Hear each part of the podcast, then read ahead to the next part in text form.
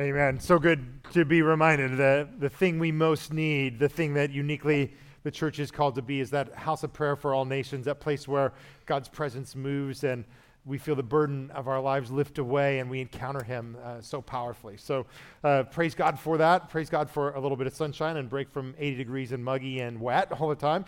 Uh, and as you come in, you can see that new wall uh, on this side. I mean, you can see the deep hole, but now you can start to see that wall, which means a year from now, we won't be worshiping in this room. Uh, and, uh, and you can also see the parking lot. It's okay to park down there now. And um, we'll give you a couple free sins for the week if you park down there and make room for our visitors. Uh, especially if it's raining. Uh, no, we can't do that. But, uh, but, but that is great that we have that parking lot so people don't have to circle around finding a parking space and, and all of that. So, so praise God as we're into this new ministry year. I, I did want to draw your attention as we're into it. We've we had a, you know a record amazing year giving this past year, and we're we're six weeks into our new year, and we're starting off a little sluggish. So I just wanted to draw that to your attention. Maybe some of you say, "Hey, I haven't made the gift that I want to give," or to pray about that, uh, because every time we make that known to you, you are so awesome. You always respond, uh, and it's only by your response that we pray and move forward. We only go as far and as fast as you resource the ministry, and you have been so generous and in pacing that ministry. So I just want to draw that to your attention. Just a few weeks into the new year, we're a little behind, and we're watching that carefully uh, because the plans that we have, we think we've we've prayed about, and really what God has laid on our hearts is His best for this place. But it it does depend on our response for us to be able to fulfill all of that. So so just take that uh, for whatever God tells you to do for you who make this place work. We're so thankful. Um, as we move into this series, we're coming to a, point of, of mission. And, and, it, it made me mindful of this old Tom Cruise movie. It's before, way, way before Mission Impossible. Uh, and it's this, this movie, he's a, he's a Irish immigrant, and there's an Oklahoma land drive out, out in the West. And, and he's never ridden a horse before uh, and he's basically told that, you know, if you, you can have land as far as you can ride. And, and he, he comes to this horse dealer, and there's, there's only two horses left. There's this one wild, unbroken, untamed stallion, you know, of a Mustang crazy horse. Uh, and, and that one scares him to death. And he asks if there's any other alternative. And the horse salesman says, Well, there's this horse over here. I mean, he later says that he's never seen a horse older than this decrepit looking thing. And of course, Tom Hanks has to make, or Tom Cruise has to make the choice, and he chooses the old horse. Of course, wouldn't we all? Uh, and, and, and goes to sleep. And, and the next morning he wakes up, and of course, that horse died in the middle of the night. So he's got no other alternative but this unbroken horse. And I, I really think, like, what a metaphor for where the passage where Jesus is entrusting ministry not just to the 12. If it were just the 12, we might say, hey, ministry of proclaiming the good news, casting out demons, praying prayers of healing, that only belongs to the elite. But, but he's got the 72. And, and you think of, of the progress of the gospel often is on the unbroken, untamed, unschooled. It's the new who are open to have it, that the Lord takes and he does incredible exploits. And we're, we're going to look at this passage. We're in Luke 10. It's interesting. In Luke 9, the 12 are given the same kind of thing. In Luke 10, it's the 72 to show that the, the plan of God is that everyone who is a follower of Christ is a messenger. This is kind of the gold standard. Actually, I, I saw an article in Forbes magazine that said the gold standard for any business is to make sure that every employee of that business feels like they're part of marketing and advertising. especially through like social media and such. You want every employee to be a raving fan, you know, of, of what you are putting forth. Jesus has that model. If you are a disciple, you also must be a messenger. And so we're going to look at this, this passage. We're going to look at a couple parts, the beginning and the end, uh, and break out three important challenges to us. So after this, it's after the Lord was glorified uh, and, and he was transfigured before them. Uh, after this, the Lord appointed 72 others, and he sent them on ahead of him, two by two, into every town and place where he himself was about to go. And he said to them, The harvest is plentiful, but the laborers are few. Therefore, pray earnestly to the Lord of the harvest to send out laborers into his harvest. Go your way. Behold, I am sending you out as lambs in the midst of wolves. Carry no money bag, no knapsack, no sandals, and greet no one on the road.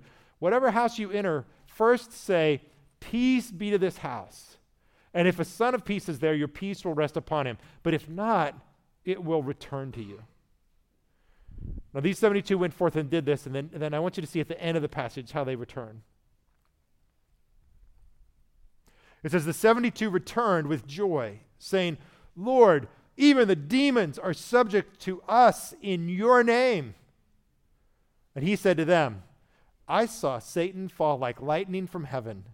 Behold, I have given you authority to tread on serpents and scorpions and over all the power of the enemy, and nothing shall hurt you. Nevertheless, do not rejoice in this, that the spirits are subject to you, but rejoice that your names are written in heaven. Now, we're going to look at three things. I'm just going to put those three things up here so you can see what's coming. We're going to look, first of all, at who are the messengers. I like the word messenger better than missionary. Who are the messengers? And then, um, what do they do, and why do they do that? So let's go back to the first uh, of Luke 10. And we see that um, the Lord sets apart these 70. Now, these 70, we don't have their names. Um, this, this was an additional group, but I think the symbolism and, and the text vary whether it's 70 or 72. But I think the meaning here is the Lord is assembling the 70 like the 70 nations in Genesis 10. And he is sending out this, this team, uh, no exceptions. And he says here, his disciples are appointed and, and then they are sent. Uh, and and they're, they're sent to again be his messengers. And, and I love how he, he equips them. If you are a Christ follower, he appoints you and he sends you. Um, you are sent in the name of the sent one. Uh, this is, first of all, a part of your identity. You're not, you're not a messenger because of the things you do, but you're a messenger because you have received that place, that authority, that role in your life. And I love how Jesus looks at the world and how hopefully he is about it. He turns and he says, the harvest is plentiful. He looks at lost humanity, he looks at broken people, and he sees the potential. In fact, he even commands them when they go to a house and knock on the door, they're to call the people, they're to give a blessing of peace. They're to say, Peace be to this house. That, that he wants them to treat people as they potentially are, reconciled and redeemed, returning to God. And he says, and if they're not, they'll, they'll reject your blessing. Uh, and, and so he, he sends them forth into this harvest with this great pos- positivity. I, I had to ask myself, do I look at humanity that way? Especially when there's masses of it around me or in front of me in a line. I, I, think like I had such a blessed upbringing. My, my grandfather was a farmer. He cleared 400 acres by the sweat of his brow and strength of his back. And I remember every fall he'd get up on that combine. Sometimes he would say, like, he just would pull off to the side and he would just breathe prayers of praise and thanks because 50 years of farming in Indiana, weather with, um, you know, blight and drought and everything else, he says every year he had a crop. Every year. And he'd look out of that harvest and, and give thanks to God for it. This is how Jesus saw humanity, though. He, he saw humanity as this harvest, and you'll note that he doesn't criticize the broken, unredeemed people who don't know God. He's not complaining about that. His complaint here is about the lack of laborers. I think we so often get it backwards, right?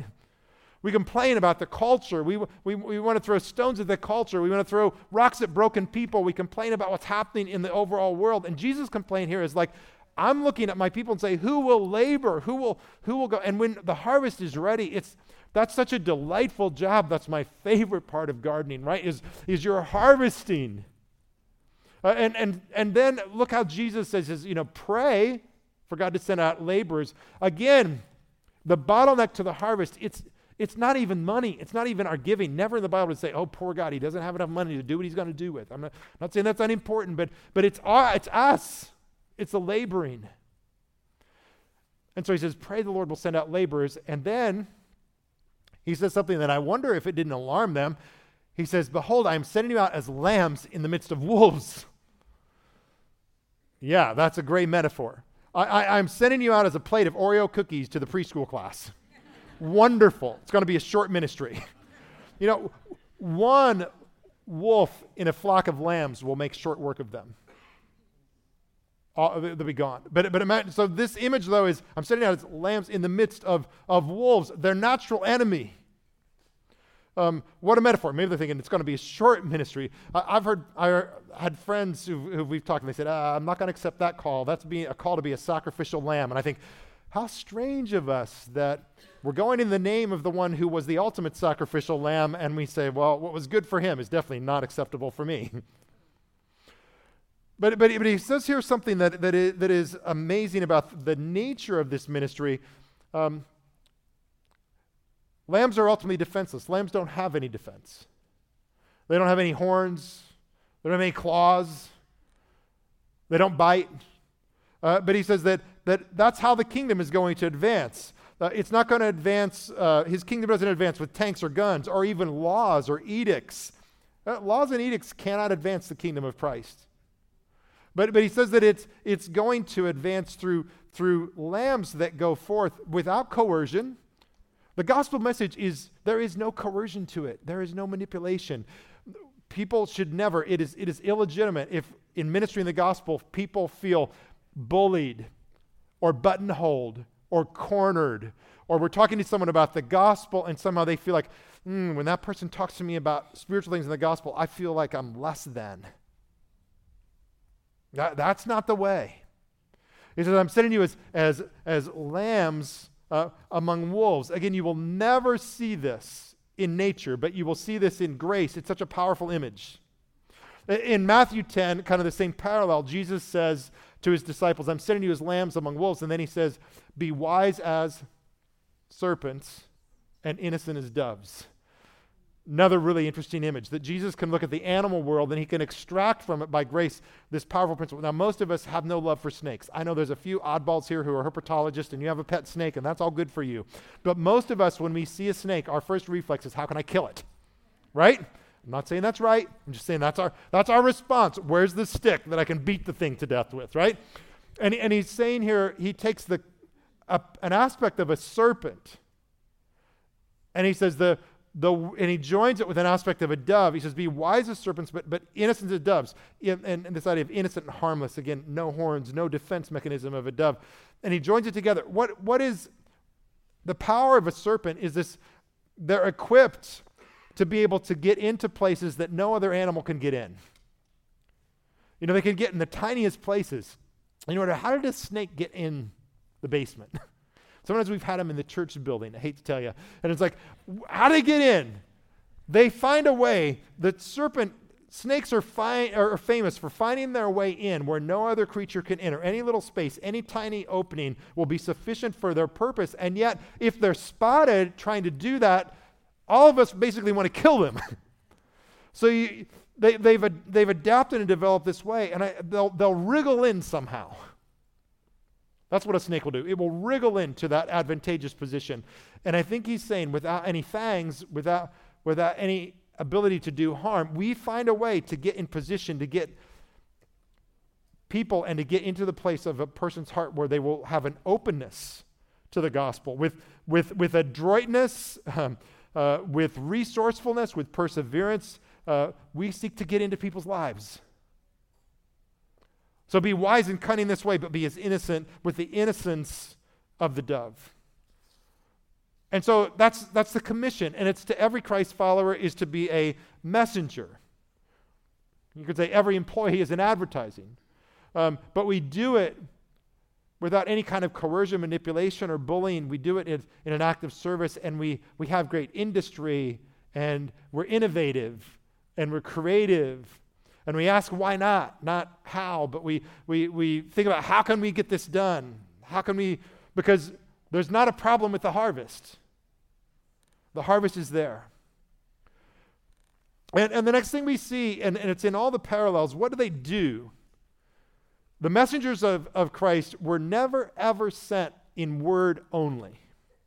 They always were word and deed manifesting the fullness of Christ's reign in, in all of its dimensions body, soul, spirit, supernatural, natural, intellect. Um, but they touched every way. It's at the end of Luke when the disciples thought that Jesus was the failed Messiah. They said, We're grieving one who was mighty in word and in deed. It, it, it is never a gospel to simply say, well, someone brought words and description. They brought the dimension in, in all of its reality, and there's an element of, of overthrowing the bondage of the world. This is what Jesus said. He said, The Spirit of the Lord is on me to preach good news, right? To proclaim liberty for the captives, to bind up the brokenhearted. Uh, that, that there are always the dimensions of every way in which we're broken is now put on notice. That there is a new kingdom here. And, and that wherever evil is experienced and in place, where people have, have subjected themselves to put other things in the place of God, and those things always have dominion over us. Uh, or whether there's brokenness physically. Sickness is not God's ultimate plan for us. It was not the, what we were created to experience, and it's not what we are going to be redeemed for. Um, and, and, so when the apostles went forth, they, they dropped these inauguration gifts of the kingdom of Christ. And the gospel in the gospels is not yet Jesus died for your sins, because he hadn't yet. The gospel in the Gospels is the kingdom of God is here. Repent. And in all of its, its domain. And so Jesus taught the disciples, he taught us to pray, Thy kingdom come, thy will be done on earth as it is in heaven. He didn't teach us to pray something that's not going to happen. And so they were, they were basically dropping notice in all the areas of brokenness that evil's not going to win. And they were speaking boldly the gospel proclamation. They, they were bringing healing to all the places of brokenness. They were overturning all the places of bondage and human darkness. And so we see them go forth. Now, now, they experience incredible success. They come back and say, Wow, the demons are subject to us in your name. I, I don't always know where and how supernatural darkness is manifesting itself. I don't have to. All I know is in Ephesians 6, Paul says, We wrestle not against flesh and blood, but against the spiritual powers of darkness in the heavenly places. And what that, what that rescues me from doing is ever making the human subject of that darkness and bondage my enemy. Because they're not the enemy. I'm not wrestling against them, I'm trying to liberate them. Um, they're like the prize horse, if you will, that has been hijacked, and there is an evil rider on top of that horse. And through the gospel, I have this jousting instrument, and I'm trying to remove the evil rider to liberate the horse so that it can be in the service of my king.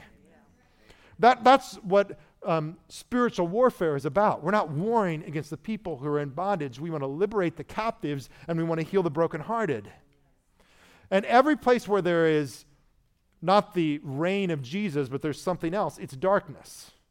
I mean, sometimes I know that it's supernatural darkness because I just pray, Lord, if this is supernatural evil, if this is the world forces of darkness, tell it it has no place here. It has no authority in this church.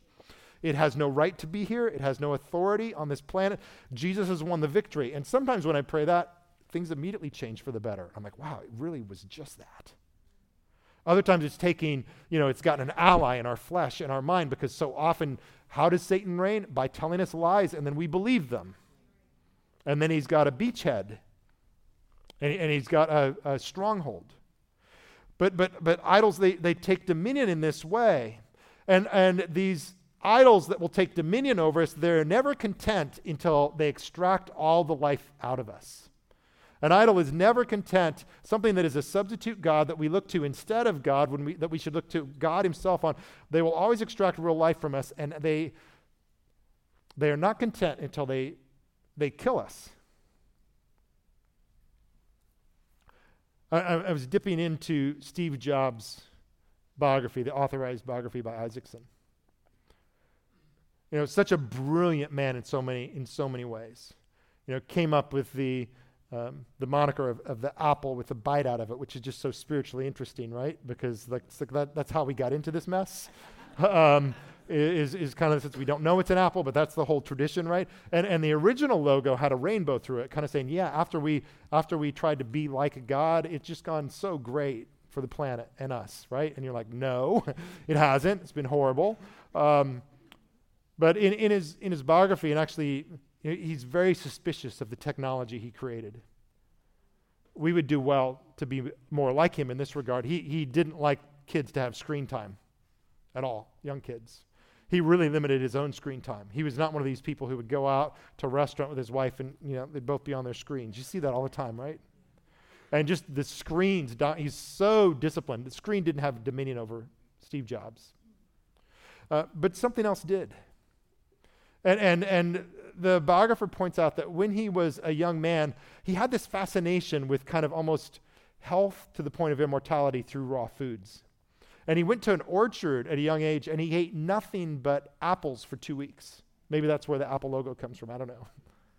Um, and, and he just was always fascinated. And he would, he had a hot temper. He wasn't the most pleasant person. If you read this, like, he, you know, he would storm out of restaurants because they didn't prepare the food properly or they didn't follow instructions or whatever. He's very temperamental about food.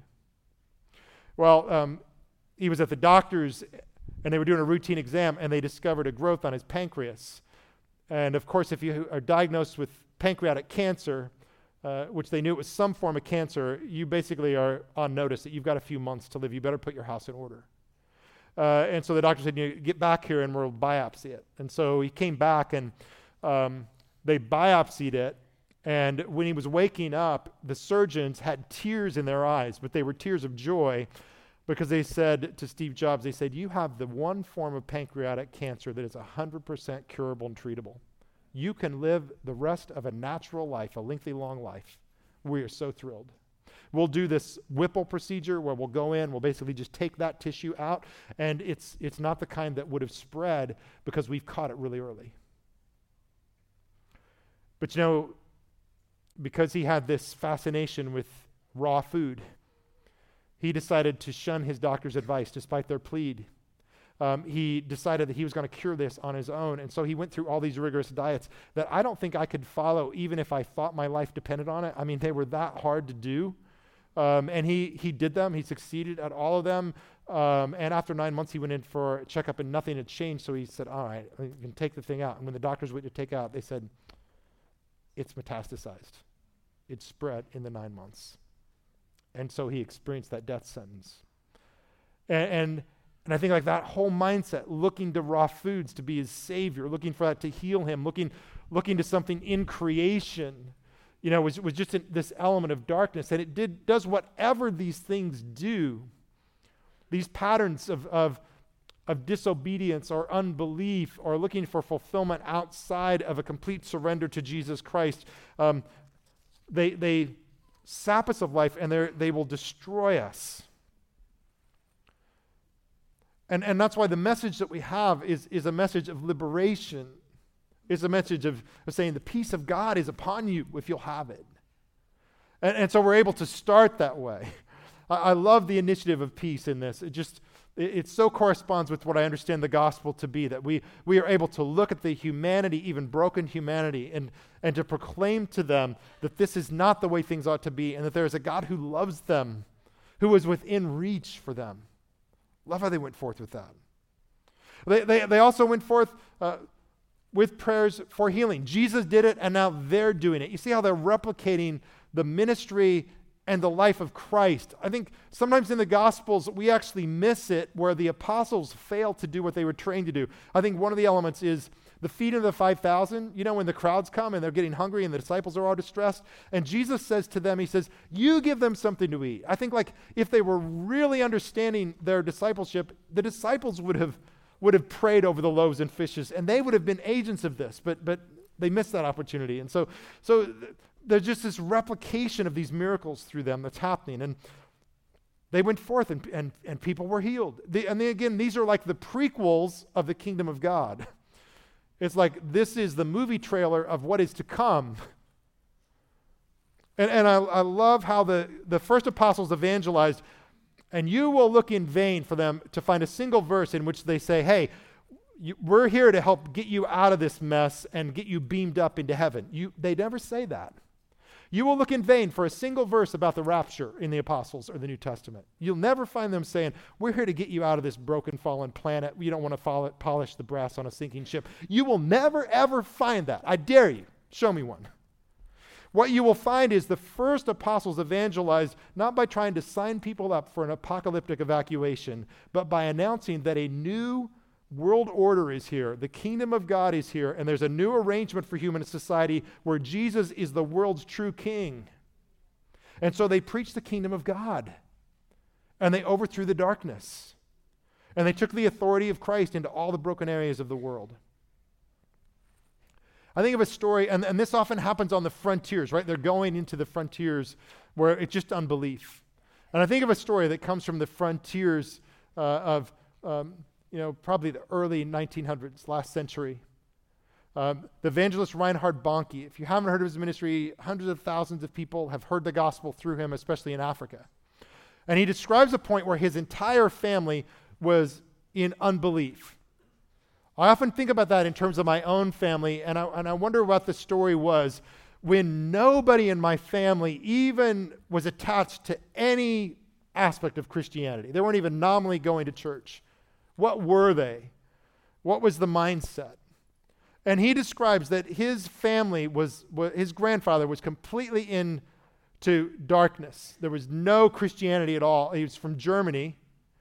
And he tells the story how um, his grandfather, um, who was very anti anything God, anything Christian, uh, dwelled in this small German community. And this evangelist was going through Germany, uh, and they got lost.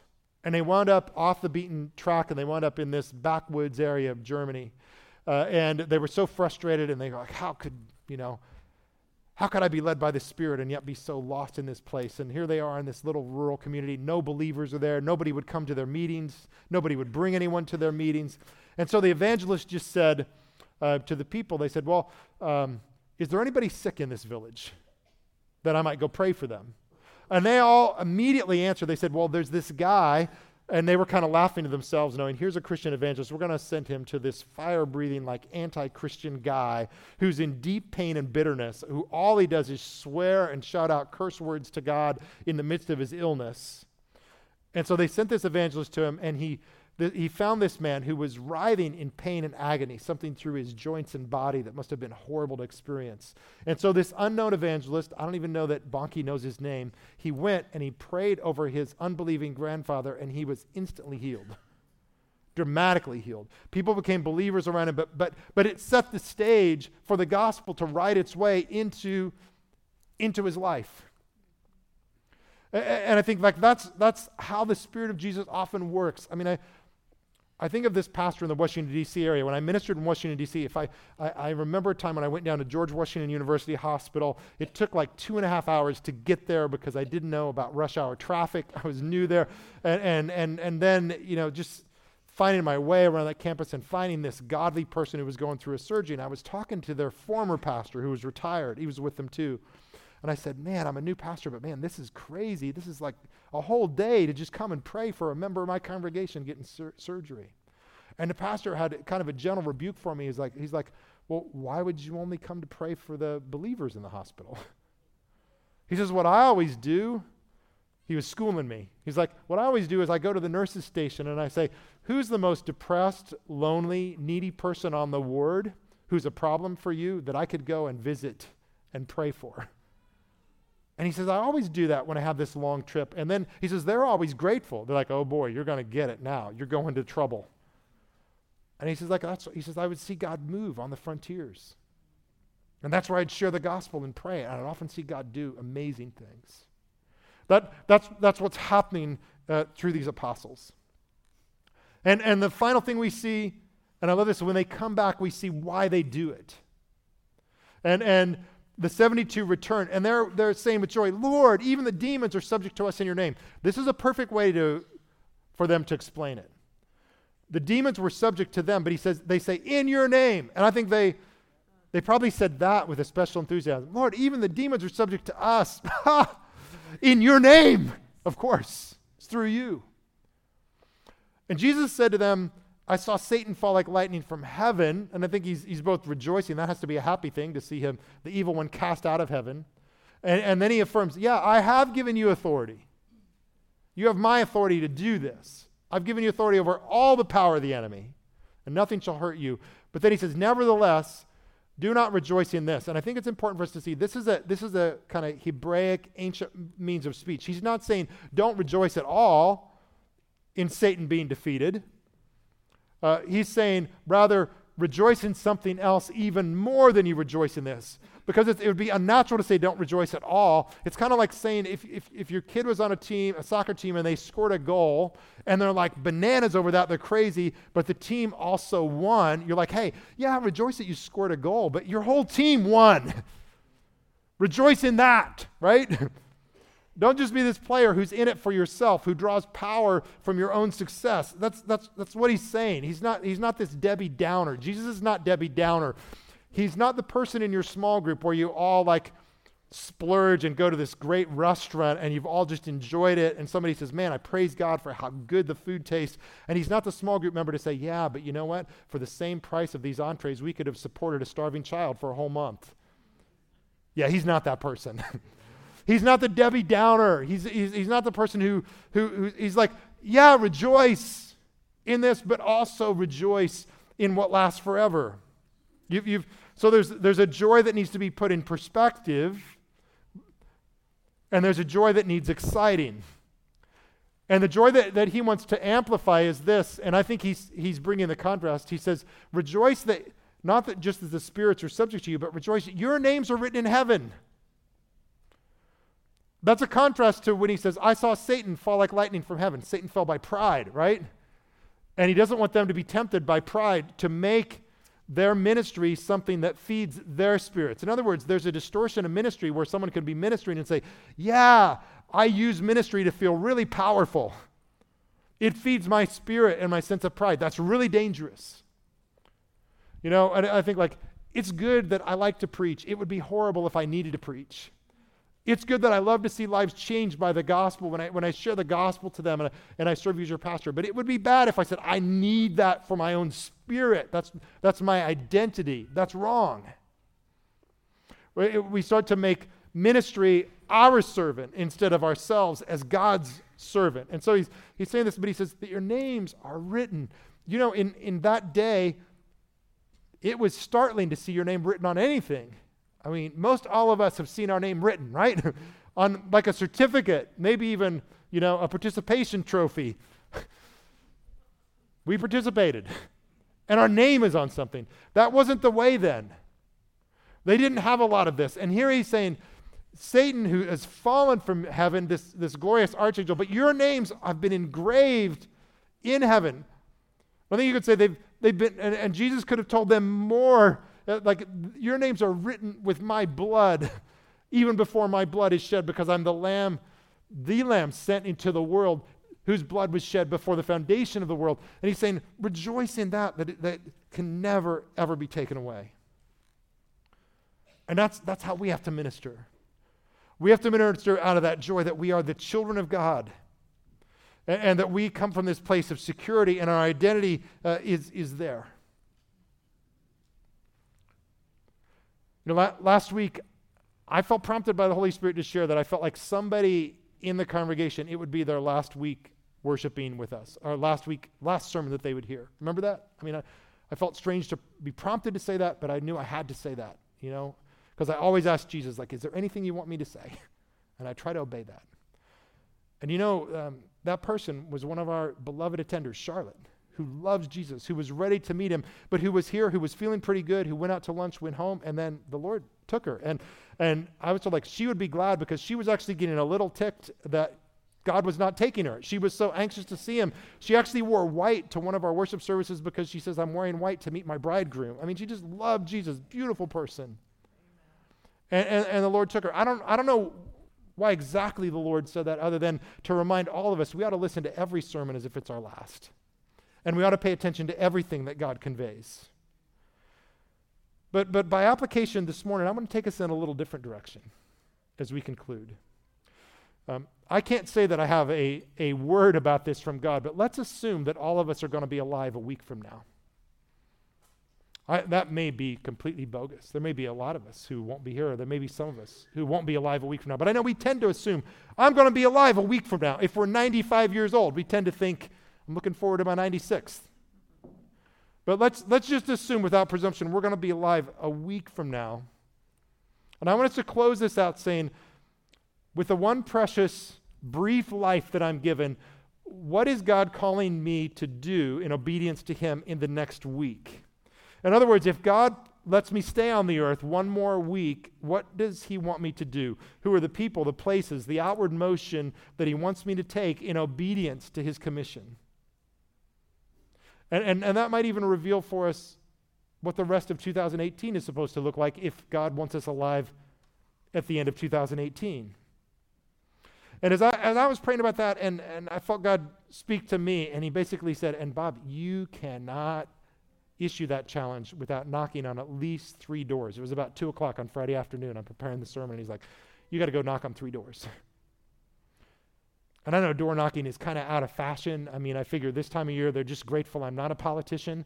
But like I'm always impressed. The politicians, I mean, the actual candidates come around and they knock knock on the door and want to talk to me. I'm always I'm always like, hey man, what's your hope? What are you? I try to find something. I say, oh, I can agree to that part. But but so so I went and I I knocked on three doors and and as I did that, God said, hey, and you need to commit to knock on hundred doors. You know, within your own neighborhood and within the neighborhood of the church. Because those are, those are two places that I can say, and I can uniquely go to all of these homes with all of their gates right around the church with their Doberman pinschers, so pray for me. Um, but I can go to them and I can say, I pastor this church that is causing all this dust and dirt to fly, you know, and I just, I want us to be a good neighbor to you. I want you to, I would love to share with you the hope that is driving us for what we're doing. And, and I'd love to find out just your own experience with church. Are you actively involved in any local church in a meaningful way? If they are, fine, tell me about it. If, if they're not, then I'm saying, oh, well, you're why we're building this. And, and to have that conversation with them. And so, so pray for me as I take those steps of obedience, because that's what God said to me. But God also said to me that each one of you, well, well, that may be harder for you to do. You can't just show up at people's doors and say, I go to that church, although I'm not opposed to that. But you have a unique and invaluable network that is sovereignly crafted in your life. Nobody else has the network that you have as an individual. And the gospel means God came after us. So we're not being faithful to the gospel if we just go after people who already have approached us. Like those are churches that hang out their shingle and send out their advertisements, and whoever's already interested comes in. That's not faithful. It's faithful we got to go after because every single person on the planet, like these towns and cities Jesus was about to go in, he wanted, he wanted them touched. He wanted his word, his kingdom proclaimed. And so I'm asking you just like, what that next step will be and to go to go as doves maybe to listen first. Find out what their experience has been. Go as go as far as god will lead you. But i want to i'm going to just take a few minutes of quiet at the end of the service and let you pray and say god if you let me live another week what am i supposed to do in this next week as steps of obedience to this? And then we'll close out in a song of praise. So father speak to our hearts Help us to be messengers. Bring the people, the conversations, the ways of doing this to mind. And clothe us with power from on high.